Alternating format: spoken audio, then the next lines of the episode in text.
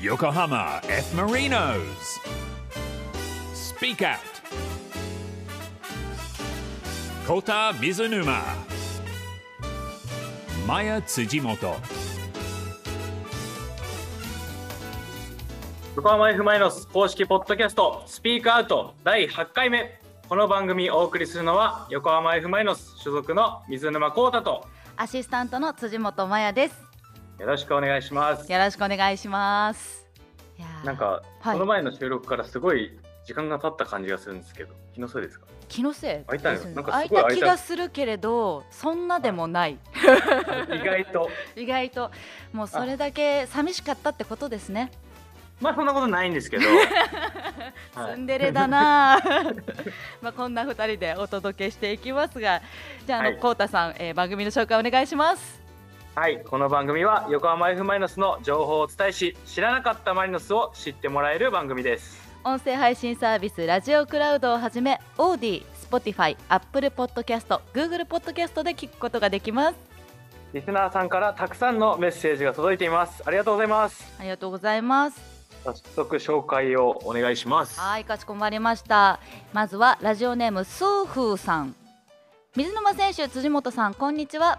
いつも楽しく聞いています。前回サポーターは選手のどこを見てファンになるのかという質問がありましたが、僕はずっとサッカーをやっているので、その時にやっているポジションの選手だったり、プレーの中に闘志を前面に出すところを見てファンになりましたということでございますよ。プレー面をね、はい、見ていただける。でもその闘志ってことは、その選手の気持ちも見ていただいている人たちに伝わっているってことだと思うんで、うん、これでファンになってもらえるなんてすごい嬉しいです ね。ちなみにコウタさんはプロになる前にご自身が、ね、ファンだった選手の方たくさんいらっしゃると思うんですけれど、はい、何がきっかけでしたか？何がきっかけ？でも特定のこの選手好きとかあんまなかったんですけど、海外の選手の方が好きだったんで、まあ、海外の選手のなんか性格とかはさすがにちょっとこっちまで届かなかったなるほどプレーで好きかどうかっていうのを判断してましたけど。どんなプレーがお好きでした？でも自分の似たようなプレースタイルを持った選手が好きでしたね。うん、はい、だからやっぱその選手のプレーで好きになってもらえるっていうところは、自分がプロになってからもやっぱり嬉しいなっていうところはありましたけど、まあ、でも今はそのプレー面以外のところでもやっぱりそのちょっと人間味あふれてるところがこう好きになったきっかけであるっていうところを言ってもらえたりすると、またそれはそれですごい嬉しいですね。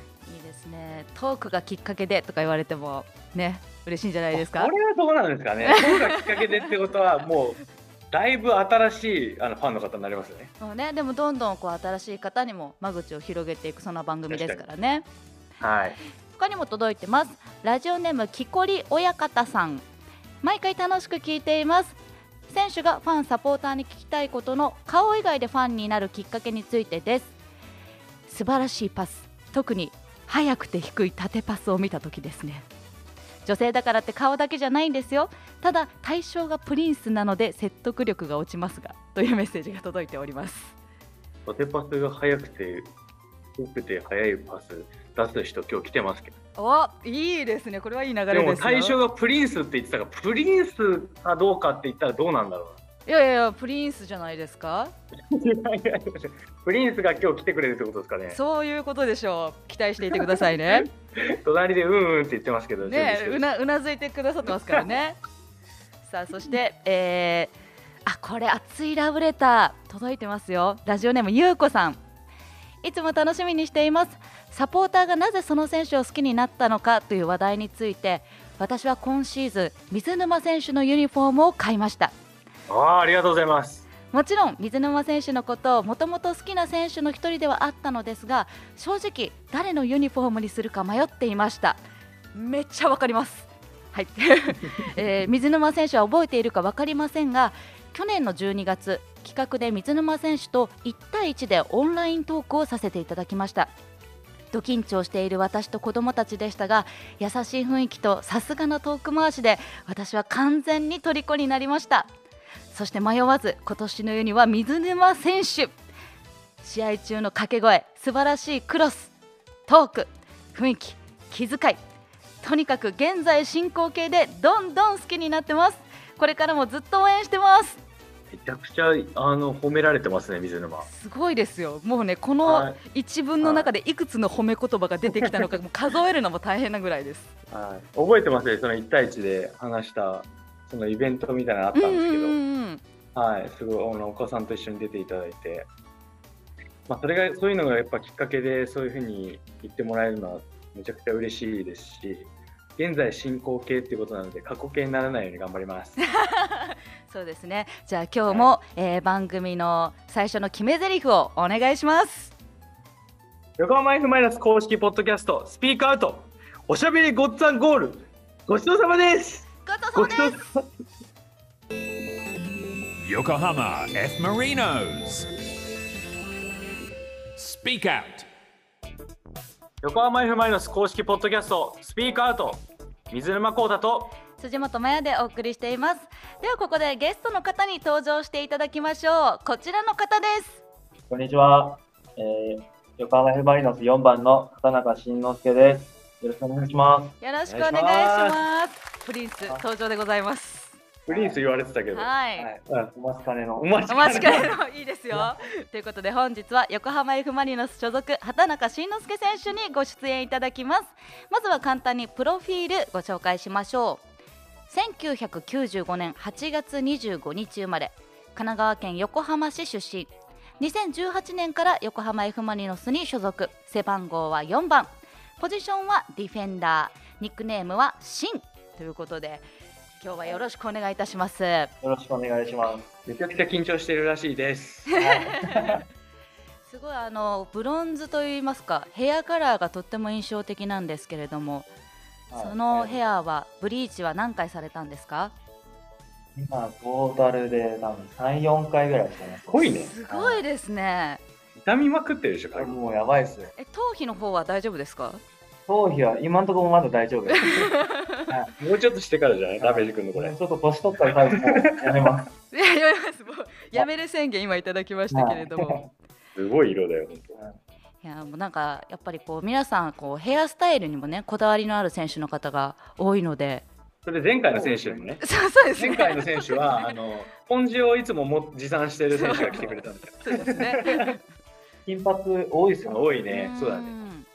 すごい多いこのチーム。なんか明るい人が流行ってるわけではなく、なんかみんなでも明るく。いつからそのかこれはでもベルディの時から。あ、ベルディの時からそんな。あ、そうなんだ。長いんですね。長いですね。最初の時はコーナーキックでマークつくときに、俺の高く間違えてついてる。マジで。ちょっと皆さん全員髪の色変えた方がね、こう間違い少なくなっていいんじゃないかなっていう気もしますけれど。そうですね。でも逆に。あれ惑わす。なるほど、敵もね拡散できますからね。いやそれやばいね。まあそんなハイトーンカラーのプリンスをお迎えしてなんですが、まず最初に全リスナーお待ちかねこの番組の定番の質問から聞いていきたいと思います。 LINE のアイコン何ですか？僕のアイコンは前飼ってた猫ですね。あら、猫ちゃん。猫だっけ？あ、そうなんだ。変えようと思ってるんですけど、なんかちょっと変えられなくてずっと同じの。そうなんだ。数年ずっと同じの。へー。どんな猫ちゃんなんですか？は雑種なんですけど、もともとまあ捨てられてたというか、はい、そういう猫をいただいてって感じですね。あ、そうなんだ。白も最初真っ白だったんですけど、はい、だんだん本当タヌキ色みたいな。タヌキ色変わってて。へー。いいですね。こう捨て猫を飼うみたいな、こうなんか少女漫画みたいなねシチュエーション。心も綺麗というアピールもいただきましたが、すごいな。はい、じゃあそんなもういろんなね話をこれから伺っていこうと思うんですが、ウォーミングアップができたところでこちらのコーナー行ってみましょう。スピークアウト深掘りインタビュー。はい。お招きしたゲスト選手のサッカーに関することをいろいろ聞いちゃうコーナーです。一問一答形式で聞いていきますので、浮かんだこと、一言で答えていただいて、後ほど振り返って深掘りしていきたいと思います。よろしくお願いします。よろしくお願いします。それではいざキックオフ。そもそもちょっと笑わないで今日うまくいったんだから笛いや入ってんだよな行きますよ。改めまして、はい、そもそもサッカー選手を目指したきっかけは友達に誘われたから。初めてプロとしてグラウンドに立った時の気持ち覚えてますか？そう、まあ、本当に緊張して足震えてましたね。プロになった経緯はまあ小学生の頃から LD の育成に入らせてもらってそのままプロにならせてもらった感じです。プロのサッカー選手になって大変なことは？まず試合に出ることはめちゃくちゃ大変だなと思いました。楽しいことは？やっぱ勝負の世界なんで勝った時は本当に楽しいし嬉しいですね。プロになれる人となれない人の違いは何だと思う？正直気持ちの問題かな。自分がプロになった分岐点は何だった？上の世代の人たちとサッカーをする機会が増えたこと。今シーズンに向けての意気込みは？残り半分近いかって優勝です。今取り組んでいる課題は？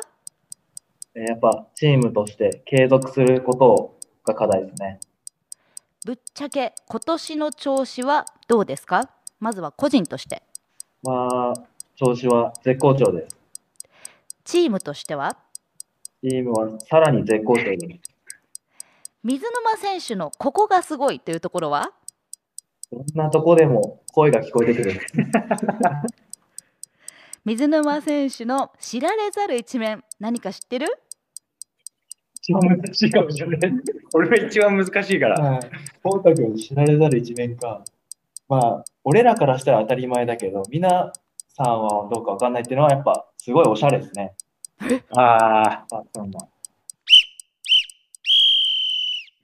い。それでは気になったものを振り返っていきたいと思います。はい。一番最初におしゃれっていうところで私思わずえって言っちゃったんですけれど。基本ジャージの姿しかお見かけしていないのでまだ。そうですよね。でもやっぱり結構サッカー選手って練習の日ってみんなスウェットだったりジャージで来るんですけど、コウタ君は絶対私服できてて、それがまた毎回一緒じゃなくて毎回違って見てるな。隣に座ってるだけあるな、いつも。いつも思ったんですよね。僕より早くコウタ君の方が来るんで、はい、もうその着替え終わった後の服がしっかりハンガーでかかってるんですけど、やっぱ毎回見るたびにおしゃれだなと思ってました。すごいですね。なかったですね。畑中選手めちゃくちゃ細かく見てらっしゃいますね。隣にずっと座ってたんで。なんかこう選手の並び位置みたいなのっていつも決まってるんですか？そんな決められたって感じじゃないんですけど、はい、なんか座る場所が大体こう決まってくるみたいな。大体自分の定位置みたいな、定位置みたいなのがだんだん決まってきて、それがシーンがだいたい横ら辺にいつも。あら、なんか引き寄せられていくんですかね。こいつは俺より多分来るの遅くてたまたま空いてなかったんですよ。あれいつもコウタさんの横空いてるってことですか？いや、そういうわけじゃないけど。でもそこら辺の定位置になったんで、みんな開けてくれてますね。ちなみに畑中選手は私服はどんな感じなんですか？いや、僕も、ここ数年やっぱ服が好きになってきたんで、ちょっとずつ。そうだね、私服の時と私服じゃない時っていうのは、今日はなんかお出かけするのかなみたいな。だからジャージの人ってその来る時ジャージの人って私服で来ると、今日なんか練習終わった後なんか家族とどっか行くのかなとか、そういうのは見えてきますよね。プライベート丸見えですね、服で。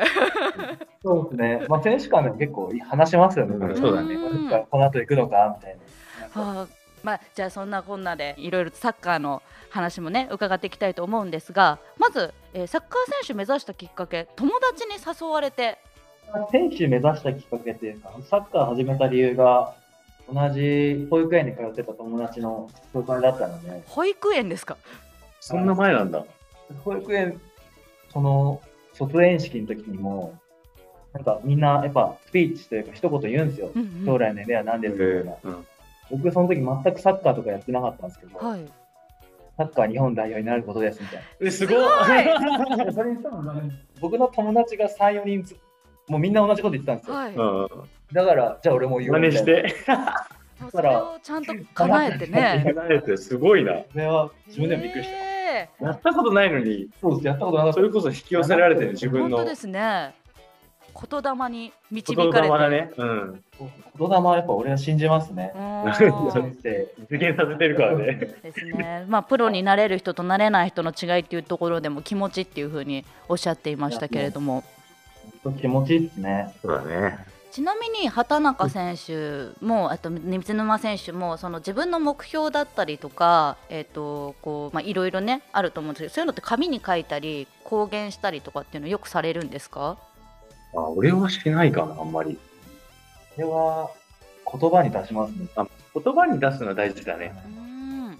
仕事ももう本当に友達とか家族とか今本当に自分の夢というか目標は話してますね。すごい大事それ、うん、絶対大事ですこれは、うん、やっぱりお二人ともしっかり口に出して人に伝えて、まあ、自分でもねそれを言い聞かせるじゃないですけれど、うん、そうですね、まあ、発信することで本当どこでチャンス来るか分かんないですから。それはね、そうだね。しかも自分でそれを言うことによってやっぱ責任持ってそれを実行しようとするから、うん、そうですね、そういう意味では喋るっていうことは大事かもしれないですね。ですね、このスピークアウトでもねどんどんいろんなことをお話ししていただきますけれども、なんか個人的に気になったのがとても、まあ、人見知りで緊張しいという前情報をいただいていて、まあ、やっぱり初めてプロとしてピッチに立った時足が震えたっていうのが、はい、これは何年目 ?1 年目の第5節ぐらいの後半途中からだったんですけど、うん、その時点で0-3か0-4ぐらいで負けてたんですよ、はい、だからもう本当だったらそんな緊張するような試合でもないですよ、正直その対戦処理みたいな感じだったんですけど、やっぱ初めての出場だしみたいな、本当にガクブルでしたね。その時どうやって震え止めたんですか？止まんなかったです。止まんなかったんですか？もうじゃあずっとふわふわした状態で最後までいった感じで、もう本当ふわふわしたまんま終わりました。あ、そう。どんぐらい出たのそれは？15、20分。そうなんだ。でも本当この状態で出るとは思ってなかったから、いきなり呼ばれたしね。心の準備もできてないのにみたいな。そうです。今も緊張されること、その試合で緊張されることってあるんですか？今はあんまり緊張しなくなりましたね。なんかそのタイミング、緊張しなくなってきたなって思ったこうきっかけだったりタイミングってあるんですか？まあだんだん試合にコンスタントに絡めるようになってから、なんかなんで俺緊張してんだろうみたいな一回自分で考えた時期があって、はい、別に緊張しててもしなくてもプレーはそんな変わんないし、だったら別に自分落ち着けよみたいな、それからなんか全然緊張しなくなりましたね。ああ、なぜ緊張しているのかこう、まあ、理論的に振り返るじゃないですけれど、自分でしっかり。そうですね、まあ、しっかり準備もできてるし、緊張しなくてもいいんじゃないかみたいな、まあ、本当心の問題ですよね、緊張だね。余裕があるないかというか、やっぱりなんかメンタルコントロールみたいなのってやっぱりプロの皆さんね常にやってらっしゃるので、いつもここでお話聞いてるととっても参考になります。よかったですで、なんか今チームとしては継続することを目標にやってるっていうふうにおっしゃってましたが、具体的にはどんなことを継続してやってらっしゃるんですか？まあ一番大きなことはやっぱ監督が変わってっていうことが大きいんですけど、やっぱその監督それぞれに色があるんで、はい、やりたいこと、その今の新しい監督はそのボスが残したものを継続しようっていうそういうチームの戦術なので、まあ、そこは本当に今までは本当うまくいかなかった時とかはボスがしっかり正してくれてたけど、はい、今は監督が変わってまたちょっと違う形で正してくれようとはしますけど、やっぱりプレーするのは自分たちなんで、まずやってきたことをそのまま変えずにやろうっていう継続ですね。あ、なるほど。やっぱりこうチームの皆さんでチームメイトでチームを作っていってそれを続けるってことなんですね。そうですね、はい、なかなかその、ね、やってる選手たちだけでっていうのは難しいことだから、うんうん、それでやっぱり勝つのも大変なやっぱこう試合だったりすると、よしみんなで一つになろう、よし勝つぞっていうことがねちょっと難しかったりもすることがあるんですけど、うん、まあでもそれが、まあ、課題とはいえまあ、今も連勝できてるし、それを克服しようというか、みんなで本当に一つになってる感が今はチームとしてあるんで、うん、まあ、課題ではありますけど、それをみんなで、乗り越えていこうっていう感じではやってますね。ですね、シーズン後半これからさらに絶好調っていう言葉もいただきましたが、期待しています頑張りますということで、選手の本音を聞き出すスピークアウト深掘りインタビューでした。横浜 F ・マリノススピークアウト。スピークアウト、ゲストには畑中選手にご出演いただいています。引き続きよろしくお願いします。お願いします。さて、2つ目のコーナー行ってみましょう。こちら、ここでしか聞けない話が聞けちゃう僕〇〇なんです。イエイ。他のどこでも語っていない選手のプライベートを丸裸にして大公開しちゃおうというコーナーです。はい、これはどんな質問でも全部ちゃんと答えてもらいます。よろしくお願いします。心の準備はいいですかそうですね、できる限り答えます答えやすいのは当たるように。はい、これはですね、いろいろな質問に1から15の数字が振られていまして、インスピレーションで言っていただいた数字の質問に絶対答えていただくという、もうできればとかじゃなくて絶対答えていただくというシンプルなルールでございますはい、1から15、数字をどうぞ。じゃあ自分が今までつけてきた番号、とりあえず4番。はい、4番、ボンバーさんからの質問ですね。オフの日は何をしていますか？一番いい質問ですね答えやすくてにやけてるよオフの日はそうですね、やっぱ、子供もいるので、うん、基本は、奥さんと子供と外出しますね。まあ、お昼ご飯ランチ食べに行ったり、うんうん、公園に遊び行ったりしてます。なんかいいパパですね、とっても。そう、まあ、こういうところでしっかりアピールとかないといいですよ、いいアピールいただきました、はい。あ、そういえばちなみにもともと44番をつけてらしたのに、なんで1つ4落とされたんですか？はい、そう、まあ、僕4番がもともと好きで、はい、でベイルの時も4番つけてたんですけど、うん、前の時に、まあ、やっぱりその、まあ、レジェンドの雄三さんがいたんで、うん、まあとりあえずじゃあ4重ねて44まで打って44までつけてたんですあ、そうだったんですね。はい、じゃあもうここぞとばかりに4。そうですね、まあゆうさんが引退して、まあ、すぐにはつけれなかったですけど、出させていただいてます、今シーズンから。いいですね、気持ちもプレーも受け継いでいく番号ですからね。はい、はい、いや、やっぱりこう皆さんのこの背番号っていろいろこう気持ちが乗ってて聞くの楽しいですね。人によりますけどね。全然なんか空いてなくてそれになっちゃいましたみたいな。なんかおのおのの性格が出ますよね。はい、じゃあ続いての番号お願いします。13番。13番。はい、こちらは直之助さんからの質問です。モテ期はいつでしたか？あ、一番難しいなこれ。もちろん現在進行形でもいいんですよまあ、あったやっぱりでもモテ期っていうのはやっぱ誰かに愛されるっていう、ね、意味ではやっぱり今が一番奥さんに愛されてで子供にも愛してもらえて一番今がモテ期ですね。ちょっとなんか自分を持ち上げようとしてるあれ上手ですねじゃあコウタさんお手本でモテ期はいつですか？モテ期は、幼稚園か小学校みたいな。早いです、早いです俺も保育園の時一番モテてたほら、できた保育園だってだ、もうあれ保育園、まあまあ昔だな、めちゃくちゃ昔ですねいやもう皆さんこう濁すのがうまいですね本当に。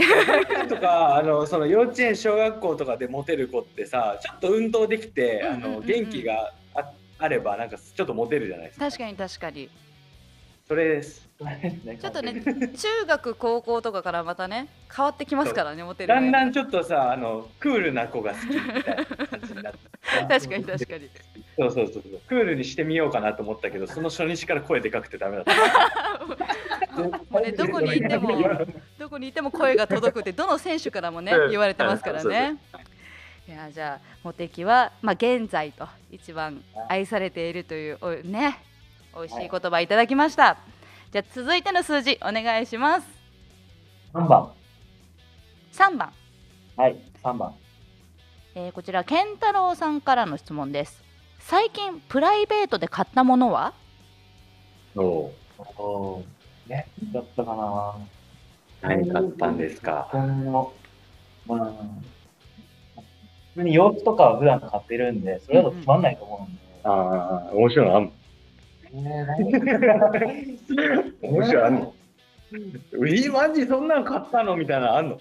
あ、でも、そうですね、奥さんというか子供用に車買いました。車？はい、子供が乗る車、それとも普通の車？やっぱ自分結構車で普段移動するって、はい、やっぱ奥さんも交通手段として必要だなって。そういうことね。びっくりした。私はなんかミニカーみたいなやつ想像してた。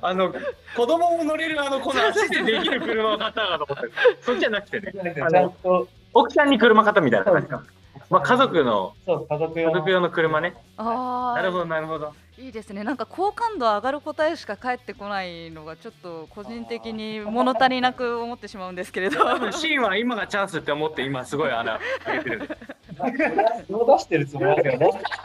すごいこういう人間なんでしょう。今回に多分配信日すぐ教えれますよこれ。チェックしてる。いやチェックしてるって。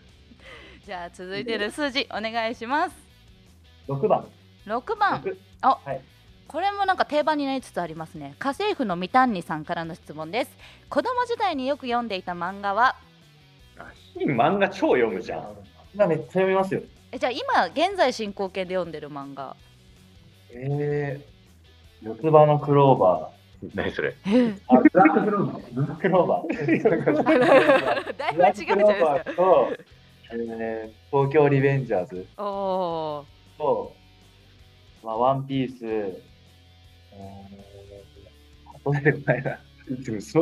ごいな。もう3つ、5、6個読んでますよ。あ、いいですね。単行本派ですか、それとも週刊誌派ですか？単行本も読むし、週刊誌も読むし。わー、漫画大好きじゃないですか。もう本当、好きあらば、携帯見たらこう漫画読んでるもんね。あ、携帯派ですか？携帯で、はい、読んでます。でも単行本というかその本でも集めたいタイプ。へえ。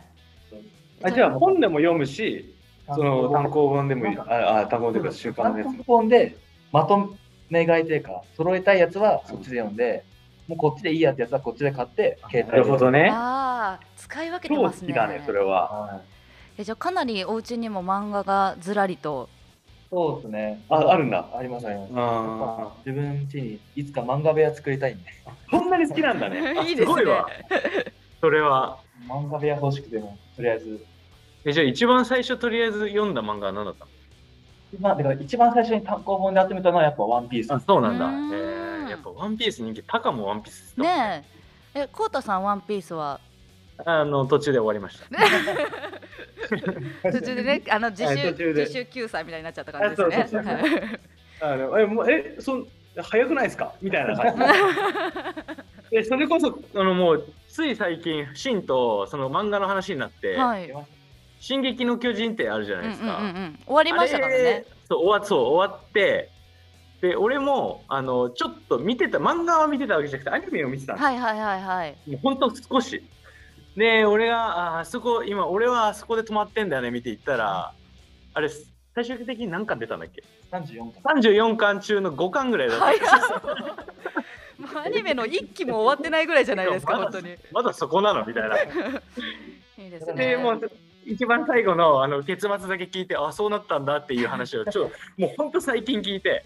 いやなんかもう結末聞いちゃうところから漫画への愛を感じなかったですもんでもなんかこいつもなんかさらっと言ってきてでもう一人梶川ってやつがいたんですけど、はい、そうなのそっちは結構ギリギリまで読んでたから最後の最後それ言っちゃダメだろぐらいの感じでシンが言っちゃって、もうダメですよ、ネタバレ厳禁でこれからお願いします5巻ぐらいだったら全然 OK なんですじゃあちょっと漫画のね話にも花が咲きましたけれども、ラストの質問番号をお願いします。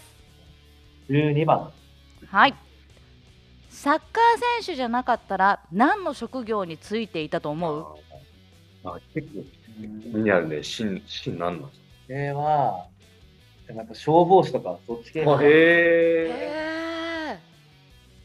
僕の兄がいるんですけど、兄も消防士で。あ、そうなんですよ。あ、そう。やっぱ消防士になったって聞いてすげえ羨ましいなと思う。あ、へえ。そういらんな、それは。で目指してたと思う。まあ慣れたかは分からないですけど。漫画お好きだから漫画喫茶のオーナーとかどうですか？漫画が絵描くのは？絵はまあある程度描けますけど。そうなんだ。けどなんかああいう漫画ってなるとやっぱダメですから、ね、ストーリーもね必要ですからね。そうだよね。そこはちょっと俺は読む方に徹したいですね。でもイラストとか漫画描いていただいてみたかったな。わあ、これじゃあちょっとそうじゃん。めちゃくちゃなんか多分いろんな漫画のさ情報入ってくるからさ、こうしたら面白いみたいなやるんだけどさ、これ合ってなくないみたいなさ。もう詰め込みすぎて全員でオフェンス行くみたいになっちゃうかもしれないですね。いやもういろいろとねプライベートのお兄様のお話なんかも出てきましたけれどもね、ここでしか聞けない話が聞けちゃう僕○○なんです。今日は何にしましょうか？漫画大好きなんですでしょ。漫画部屋だって、漫画部屋作りたいぐらいって結構じゃない？もう上から下までこう部屋の天井から下までってことですよね。部屋をそうだってあれ全巻今集まってるのってワンピース以外にも何個かあるってことでしょ？もう何個もあります。何個もすごいですね。漫画部屋作りたいんですじゃない。まあでも引っ越す時めっちゃ大変なんです。そうだよね。確かに何個分にもなるから漫画だけで。漫画だけでね。本重いですからね。重いね。重い。じゃあもうこれは決定ですね。それでは畑中選手自己紹介をお願いします。はい、僕は漫画大好き人間なんです。ということで、はじめ人間GOみたいな感じでしたけれども、ということで、ゴータさんやめて、昭和なのバレるからやめて。ということで、ここでゲストの畑中選手とはお別れの時間となってしまいました。畑中選手、今日はいかがでしたか？本当楽しかったですし、まあ、最初緊張してたんですけどすぐほぐれて本当に最後まで楽しめました。ありがとうございます。ありがとうございます。ということで今日のゲストは畑中慎之介選手でした。ありがとうございました。ありがとうございました。横浜 F マリノス Speak Out お送りしてきました横浜 F マリノス公式ポッドキャスト Speak Out、横浜 F マリノス水沼孝太とアシスタントの辻本真也でお送りしてきました。番組ではリスナーの皆さんからのメッセージを募集しています。横浜 F マリノスのこんな人のインタビューしてほしい、選手でもスタッフでもリクエストください。選手に聞きたいこと、サッカーのことでもプライベートなことでも OK です。じゃんじゃん送ってきてください。メッセージの送り先はルームハートのホームページ www.room810.jp にある横浜 F マリノス公式ポッドキャストスピークアウトのメッセージフォームから、横浜 F マリノスの公式ホームページにもリンク貼っておきます。ここでしか聞けない僕○○なんですで聞きたい際どい質問や作ってほしいグッズのアイデアも募集しています。もちろん応援メッセージもお願いします。ということで今日もあっという間でしたが、あっという間でしたね。ちょっとここで一つ応援メッセージ紹介したいと思います。はい、ラジオネーム横浜駅工事中さん。小名湯選手の日本代表での初スタメン、ハットトリックしたのを見て天皇杯とルヴァンカップの悔しさが少し晴れました。マリノスのサッカーは世界に通用すると確信しました。道のりはまだまだこれから、ブレイブ&チャレンジ。ありがたいですね。いや、いいですね。やっぱりね長いこうシーズンの中でこう調子のいい時もあれば、ね、まあ、こうちょっとうまくいかない時期もあったりとかすると思うんですけれど、はいね、ここから後半どんどん調子を上げて、うん、やっぱり優勝を目指して、もうあとリーグしか残ってないんでね。そうですね、はい、タイトル取れるようにみんなで頑張っていきたいと思います。はい、そしてスピークアウトの方もね、どんどん調子を上げていきたいと思いますので、引き続きよろしくお願いします。それではまた次回をお楽しみに。横浜 F- 公式ポッドキャストスピークアウト、水沼孝太と辻本真也でした。また次回。漫画は全部読み終えたことは1回ぐらいしかありません。孝太、水沼、真也、辻本、横浜 F- スピークアウト。